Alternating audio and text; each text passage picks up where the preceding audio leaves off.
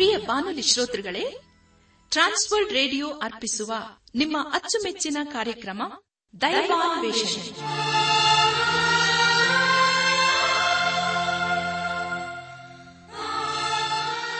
ಒಲಮೆಯ ಶ್ರೋತೃ ಬಾಂಧವರೇ ಈಗ ಪ್ರಸಾರವಾಗುವ ದೈವಾನ್ವೇಷಣೆ ಕಾರ್ಯಕ್ರಮವನ್ನು ಆಲಿಸಲು ನಿಮ್ಮನ್ನು ಹೃತ್ಪೂರ್ವಕವಾಗಿ ಕ್ರಿಸ್ತೇಸುವಿನ ಹೆಸರಿನಲ್ಲಿ ಆಮಂತ್ರಿಸುತ್ತೇವೆ. ದೈವಾನ್ವೇಷಣೆ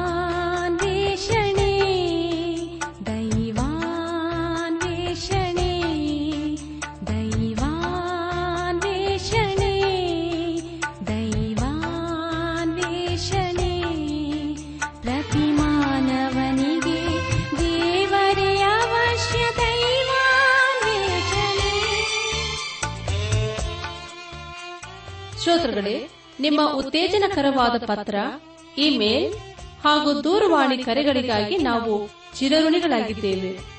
ಈ ದಿನವೂ ಸಹ ನಮ್ಮ ಕಾರ್ಯಕ್ರಮವನ್ನು ಆಲಿಸಿ ಪತ್ರ ಬರೆಯಿರಿ. ದೇವರ ವಾಕ್ಯಗಳನ್ನು ಕೇಳಿ ಅದರಂತೆ ಕೈಕೊಂಡು ನಡೆಯುವಂತವರು ಧನ್ಯರೆಂದು ಸತ್ಯವೇದವು ತಿಳಿಸುತ್ತದೆ. ಆದ್ದರಿಂದ ಪ್ರಿಯರೇ, ನೀವು ಶ್ರದ್ಧೆಯಿಂದ ದೇವರ ಸಂದೇಶವನ್ನು ಆಲಿಸಿ ದೈವಾಶೀರ್ವಾದವನ್ನು ಪಡೆಯಿರಿ. ಕಾರ್ಯಕ್ರಮದ ಕೊನೆಯಲ್ಲಿ ತಿಳಿಸುವ ನಮ್ಮ ವಿಳಾಸಕ್ಕೆ ಪತ್ರ ಬರೆಯಲು ಮರೆಯದಿರಿ. ಬನ್ನಿ ಪ್ರಿಯರೇ, ಆಲಿಸಿರಿ ದೈವಾನ್ವೇಷಣೆ ಕಾರ್ಯಕ್ರಮವನ್ನು.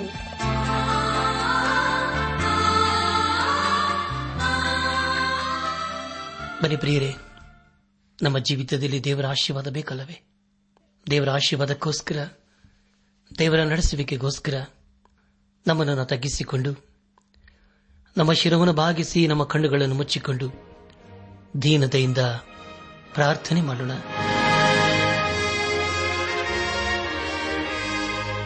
ನಮ್ಮನ್ನು ಬಹಳವಾಗಿ ಪ್ರೀತಿ ಮಾಡಿ ಸಾಕಿ ಸಲಹುವ ನಮ್ಮ ರಕ್ಷಕನಲ್ಲಿ ತಂದೆಯಾದ ದೇವರೇ, ಭೂಪರಲೋಕಗಳ ಒಡೆಯನೇ, ಎಲ್ಲ ಆಶೀರ್ವಾದಗಳ ಮೂಲ ಕಾರಣನೆ. ದೇವಾ, ನಿನ್ನನ್ನು ಸ್ತುತಿಸುತ್ತೇವೆ, ನಿನ್ನನ್ನು ಕೊಂಡಾಡುತ್ತೇವೆ, ನಿನ್ನನ್ನೇ ಆರಾಧಿಸುತ್ತೇವೆ. ನೀನು ನಮ್ಮನ್ನೆಷ್ಟೋ ಪ್ರೀತಿ ಮಾಡಿದಂಥ ದೇವರು.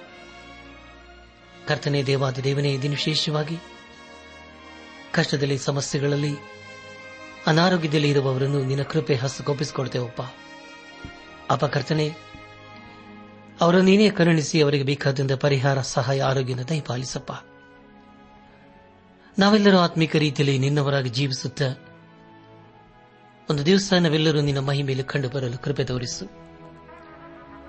ಎಲ್ಲ ಘನಮಾನ ಮಹಿಮೆಯ ಪ್ರಭಾವಗಳು ನಿನಗೆ ಮಾತ್ರ ಸಲ್ಲುವುದಾಗಲಿ.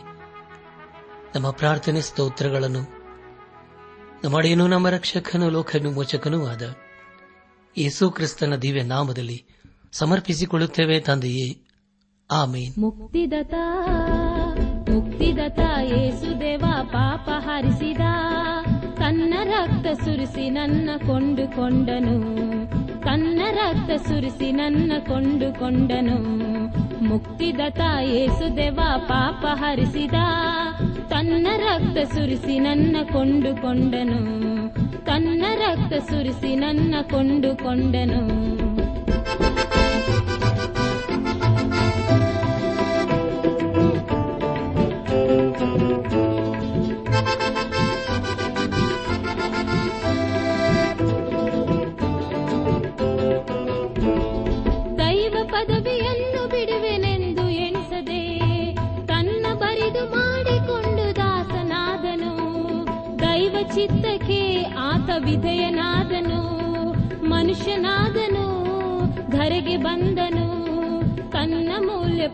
ಕೊಟ್ಟು ಪಾಪ ಹರಿಸಿದ. ತನ್ನ ಮೌಲ್ಯ ಪ್ರಾಣ ಕೊಟ್ಟು ಪಾಪ ಹರಿಸಿದ. ಮುಕ್ತಿದತ ಮುಕ್ತಿದತ ಯೇಸುದೇವ ಪಾಪ ಹರಿಸಿದ. ತನ್ನ ರಕ್ತ ಸುರಿಸಿ ನನ್ನ ಕೊಂಡುಕೊಂಡನು. ತನ್ನ ರಕ್ತ ಸುರಿಸಿ ನನ್ನ ಕೊಂಡುಕೊಂಡನು.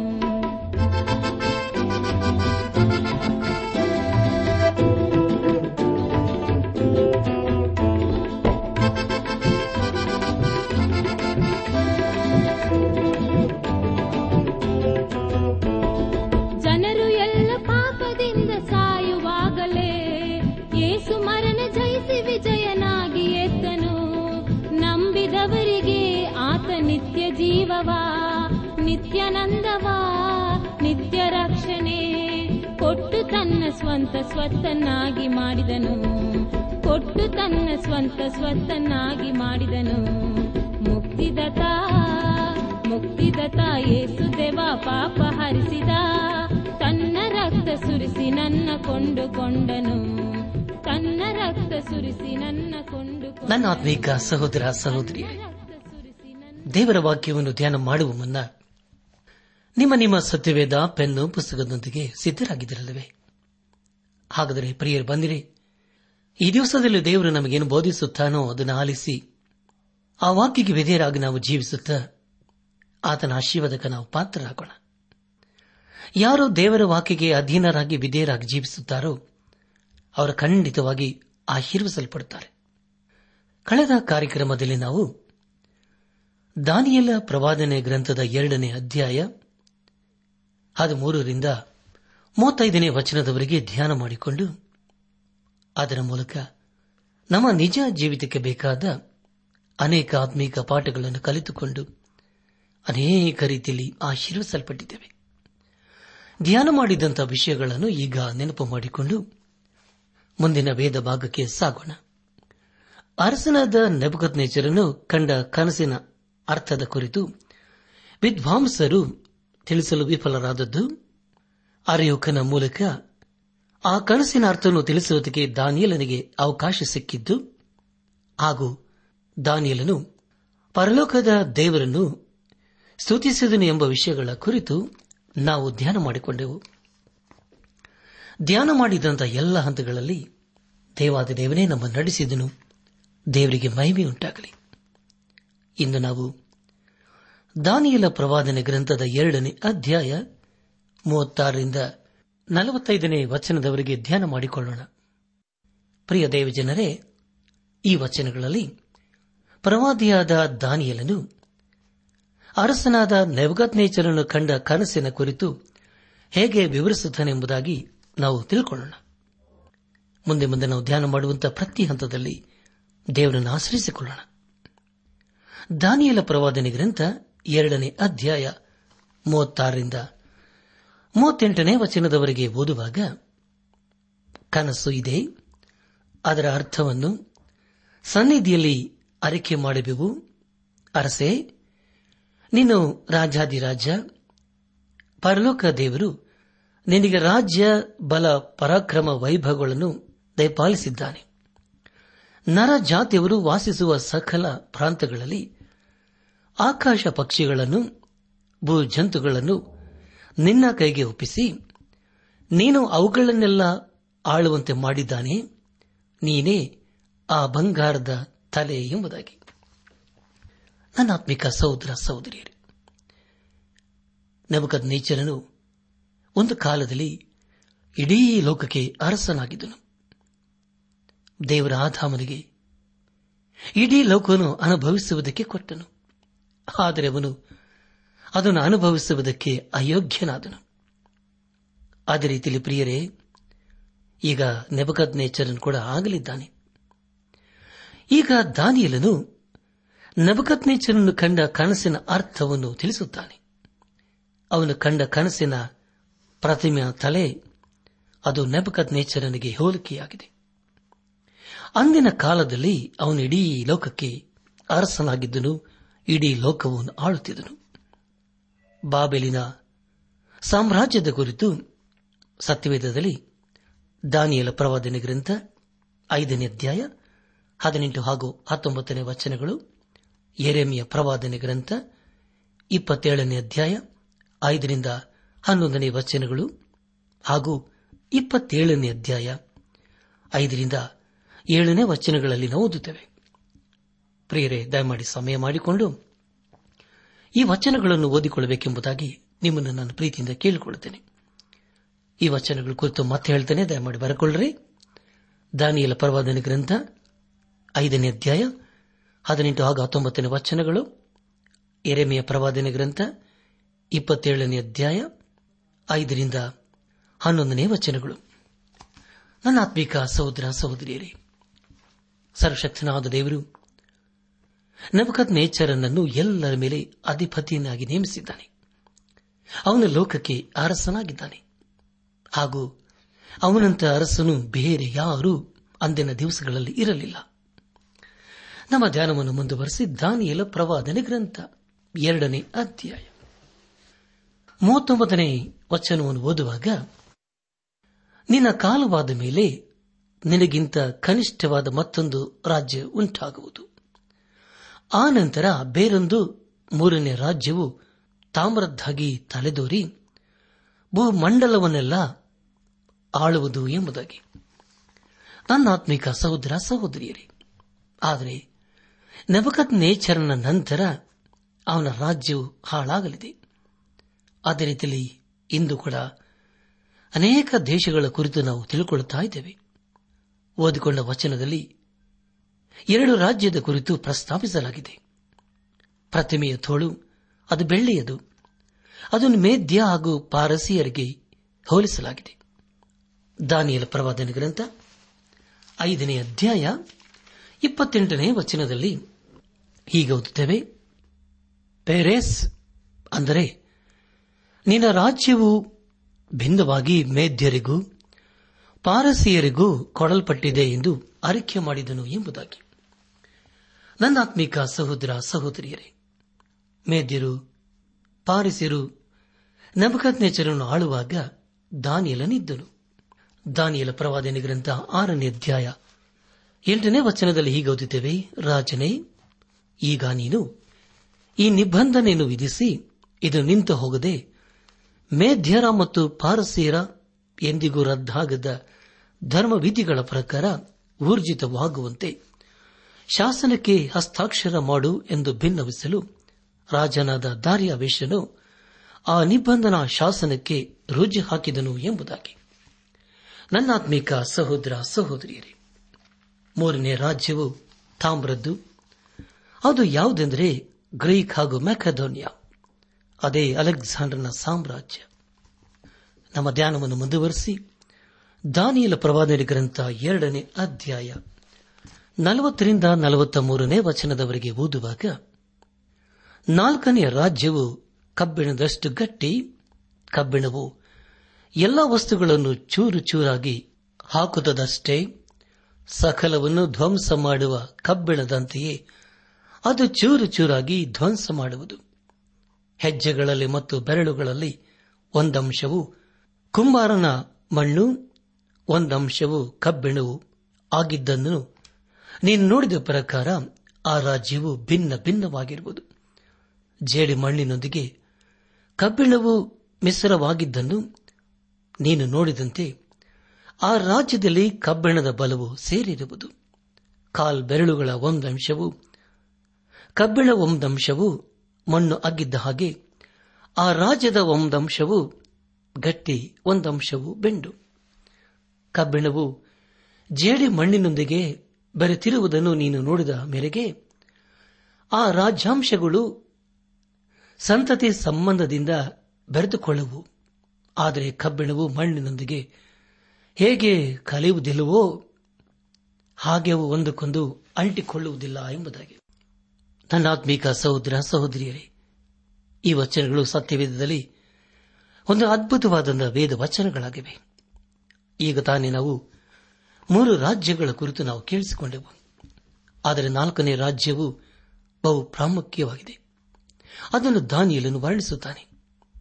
ಅದರ ಕುರಿತು ಮೂವತ್ತೊಂಬತ್ತನೇ ವಚನದಲ್ಲಿ ಎರಡು ಹಾಗೂ ಮೂರನೇ ರಾಜ್ಯದ ಕುರಿತು ಕೇಳಿಸಿಕೊಂಡಿದ್ದೇವೆ.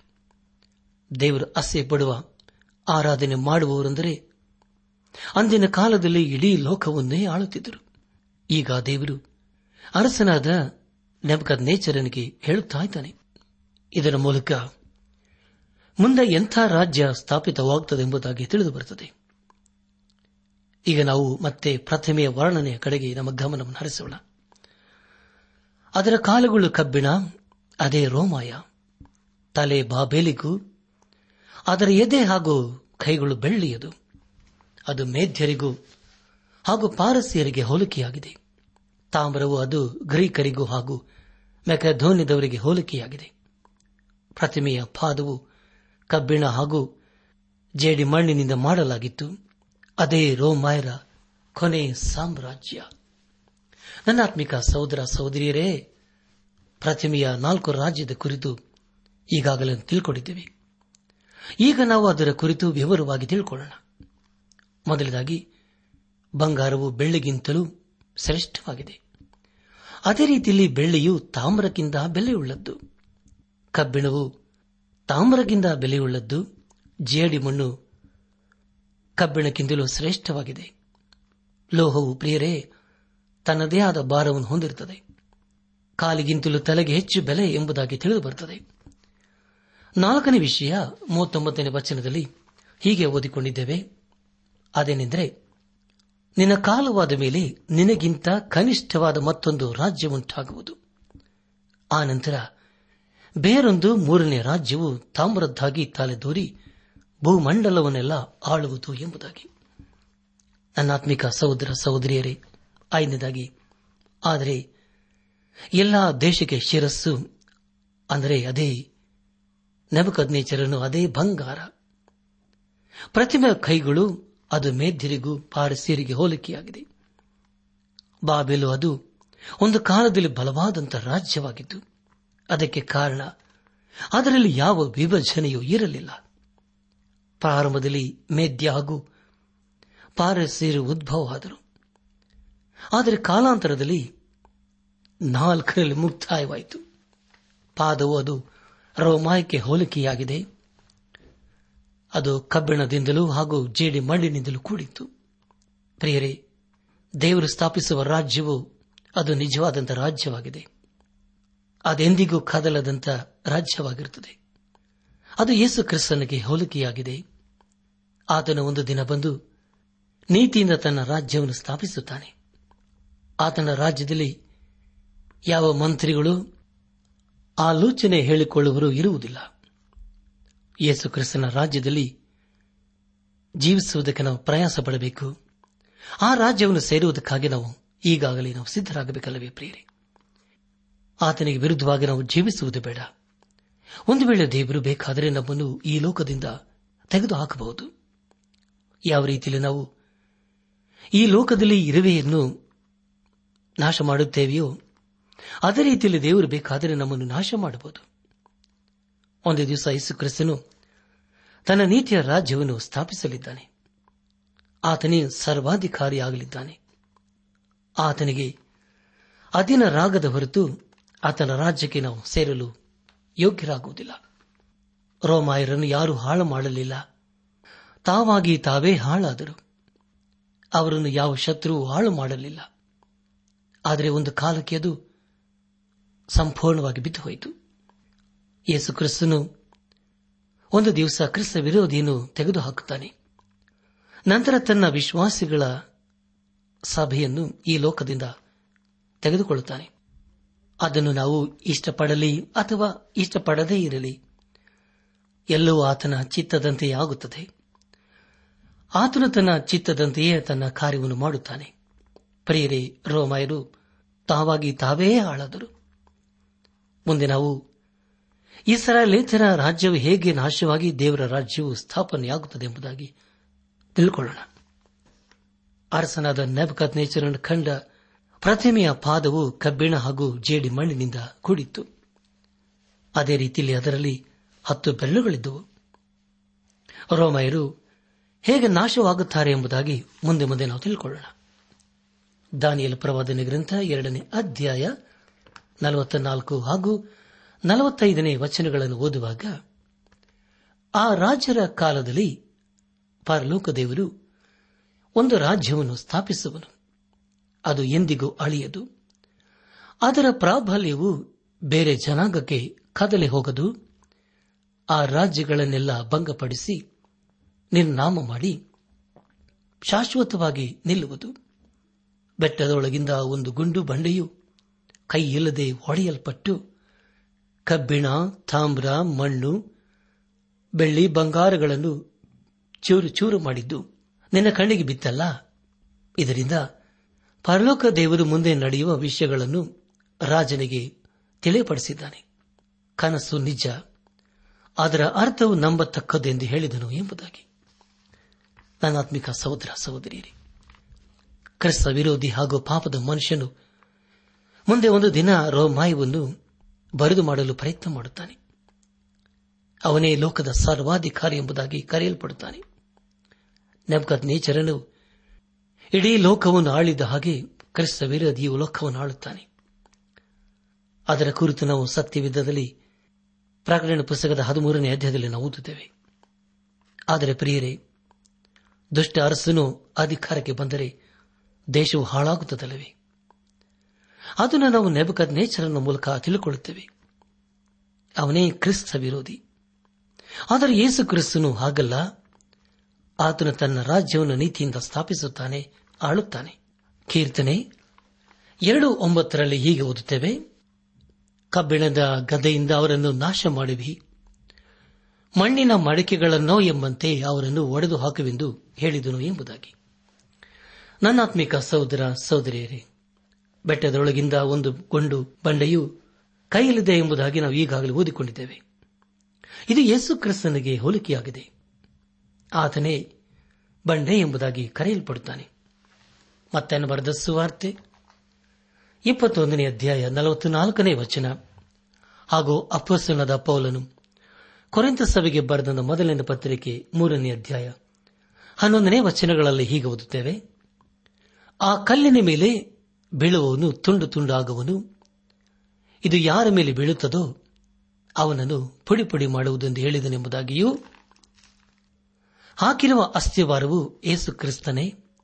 ಆ ಅಸ್ಥಿವಾರವನ್ನಲ್ಲದೆ ಮತ್ತೊಂದು ಅಸ್ಥಿವಾರವನ್ನು ಯಾರು ಹಾಕಲಾರರಷ್ಟೇ ಎಂಬುದಾಗಿ. ನನ್ನ ಆತ್ಮಿಕ ಸಹೋದರ ಸಹೋದರಿಯರೇ ಯೇಸು ಕ್ರಿಸ್ತನನ್ನು ಆತುಕೊಳ್ಳುವುದು ಎಷ್ಟು ಶ್ರೇಷ್ಠವಾದಂತಹ ಸಂಗತಿಯಲ್ಲವೇ.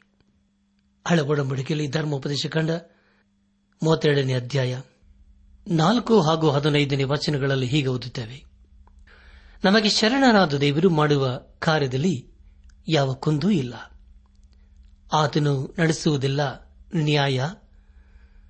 ಆತನು ನಿರ್ವಂಚಕನಾದ ನೆಂಬಗಸ್ತ ದೇವರು, ನೀತಿಯುಳ್ಳವನು, ಯಥಾರ್ಥನೂ ಆಗಿದ್ದಾನೆ ಎಂಬುದಾಗಿಯೂ, ಆದರೆ ಯಶೂರನು ಚೆನ್ನಾಗಿ ತಿಂದು ಕೊಬ್ಬಿ ಅಗಡಾಗಿ ತನ್ನನ್ನು ಸೃಷ್ಟಿಸಿದ ದೇವರನ್ನು ಬಿಟ್ಟು ತನ್ನ ಆಶ್ರಯ ದುರ್ಗವನ್ನು ತಿರಸ್ಕರಿಸಿತು ಎಂಬುದಾಗಿ. ನನ್ನ ಆತ್ಮಿಕ ಸಹೋದರ ಸಹೋದರಿಯರೇ, ಇದರ ಕುರಿತು ಪ್ರವಾದಿಯದ ದಾನಿಯಲನ್ನು ಪ್ರಸ್ತಾಪಿಸುತ್ತಾನೆ. ಈ ವಚನವು ಯೇಸು ಕ್ರಿಸ್ತನ ಎರಡನೇ ಬರೋಣದ ಕುರಿತು ತಿಳಿಸಿಕೊಡುತ್ತದೆ. ಅದರ ಕುರಿತು ಇನ್ನೂ ವಿವರವಾಗಿ ಗ್ರಂಥಕರ್ತನಾದ ಯೋಹಾನನು ಪ್ರಕಟಣೆ ಪುಸ್ತಕ ಹತ್ತೊಂಬತ್ತನೇ ಅಧ್ಯಾಯ ಹನ್ನೊಂದರಿಂದ ಇಪ್ಪತ್ತೊಂದನೇ ವಚನಗಳಲ್ಲಿ ಬರೆಯುತ್ತಾನೆ.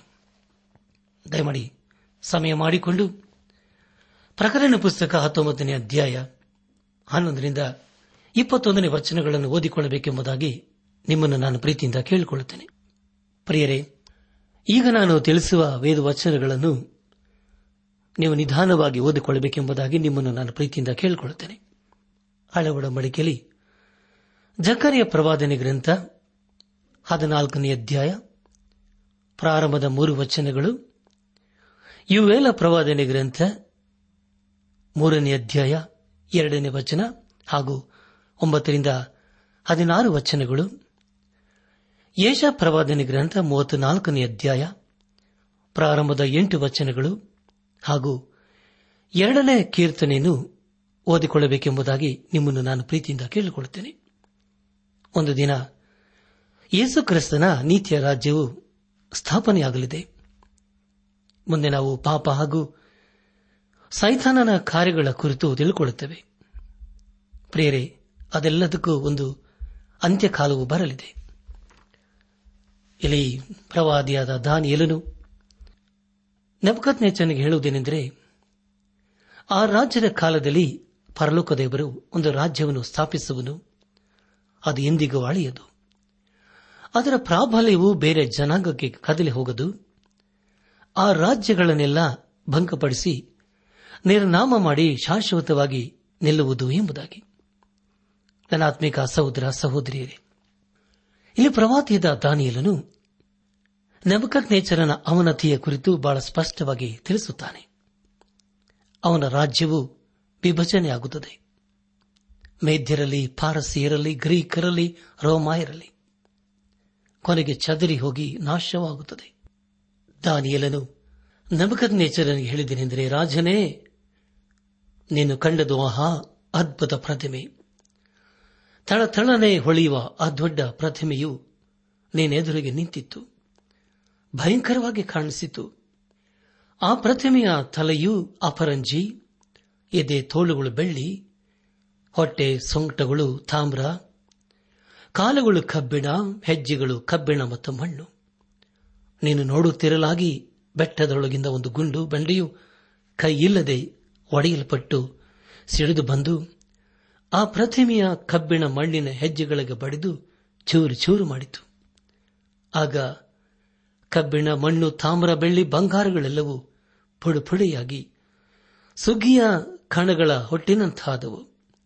ಗಾಳಿಯು ತೂರಿಕೊಂಡು ಹೋಗಲು ಅವುಗಳಿಗೆ ನೆಲೆಯೇ ಎಲ್ಲವಾಯಿತು. ಪ್ರತಿಮೆಗೆ ಬಡಿದ ಆ ಬಂಡೆಯು ಮಹಾಪರ್ವತವಾಗಿ ಲೋಕದಲ್ಲೆಲ್ಲ ತುಂಬಿಕೊಂಡಿತು. ಕನಸು ಇದೇ ಎಂಬುದಾಗಿ. ಹೌದಲ್ಲ ಪ್ರಿಯರೇ? ಪ್ರವಾದಿಯಾದ ದಾನಿಯಲನು ದೇವರ ಸಹಾಯದ ಮೂಲಕ ನವಕಜ್ಞಜನು ಕಂಡ ಕನಸಿನ ಕುರಿತು ವಿವರಿಸುತ್ತಾನೆ. ಇದನ್ನು ಕೇಳಿಸಿಕೊಂಡ ನವಕಜ್ಞೇಚರನು ಭಯಭೀತನಾಗುತ್ತಾನೆ.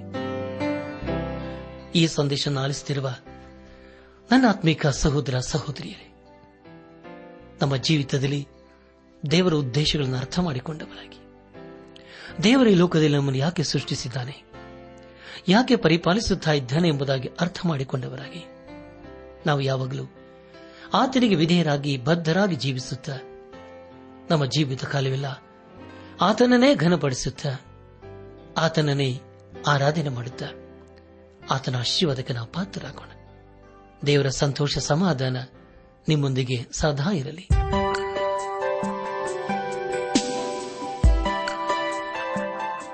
ಪ್ರಿಯರೇ, ನಿಮಗೆ ಪ್ರಾರ್ಥನೆಯ ಅವಶ್ಯಕತೆ ಇದ್ದರೆ, ನಿಮ್ಮಲ್ಲಿ ಏನಾದರೂ ಸಂದೇಹ ಅಥವಾ ಸಲಹೆಗಳಿದ್ದರೆ, ದಯಮಾಡಿ ದೂರವಾಣಿಯ ಕರೆ ಮೂಲಕ ನಮಗೆ ತಿಳಿಸಿರಿ. ನಮ್ಮ ಮೊಬೈಲ್ ದೂರವಾಣಿ ಸಂಖ್ಯೆ ಒಂಬತ್ತು ಎಂಟು ನಾಲ್ಕು ಐದು ಆರು ಒಂದು ಆರು ನಾಲ್ಕು ಒಂದು ಎರಡು.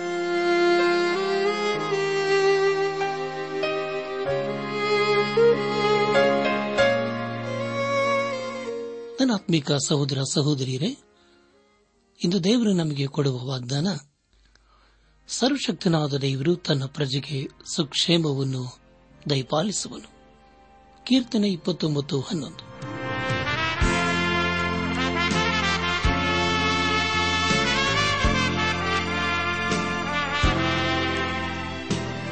ಪ್ರಿಯರೇ, ಇದುವರೆಗೂ ಆಲಿಸಿದ ದೈವಾನ್ವೇಷಣೆ ಕಾರ್ಯಕ್ರಮವು ನಿಮ್ಮ ಮನಸ್ಸಿಗೆ ಸಮಾಧಾನ, ಸಂತೋಷ ನೀಡಿದೆ ಎಂದು ನಾವು ನಂಬುತ್ತೇವೆ.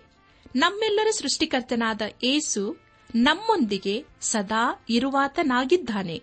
ನಿಮ್ಮ ಚಿಂತೆ, ದುಃಖ, ಕಾಯಿಲೆ, ಕಷ್ಟಗಳ ಪರಿಹಾರಕ್ಕಾಗಿ ಆತನ ಹೆಸರಿನಲ್ಲಿ ಪ್ರಾರ್ಥಿಸಿರಿ. ನೀವು ನಮ್ಮ ವಿಳಾಸಕ್ಕೆ ಸಂಪರ್ಕಿಸುವುದಾದರೆ ನಾವು ನಿಮಗಾಗಿ ಪ್ರಾರ್ಥಿಸುತ್ತೇವೆ ಹಾಗೂ ಉತ್ತರಿಸುತ್ತೇವೆ.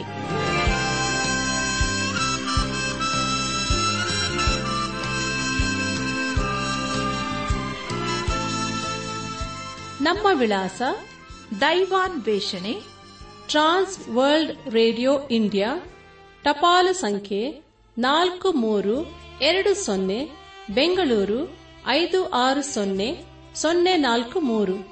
ನಮ್ಮ ಇಮೇಲ್ ವಿಳಾಸ K A N T T B at radio eight eight two dot com ನಮಸ್ಕಾರ ಪ್ರಿಯರೇ.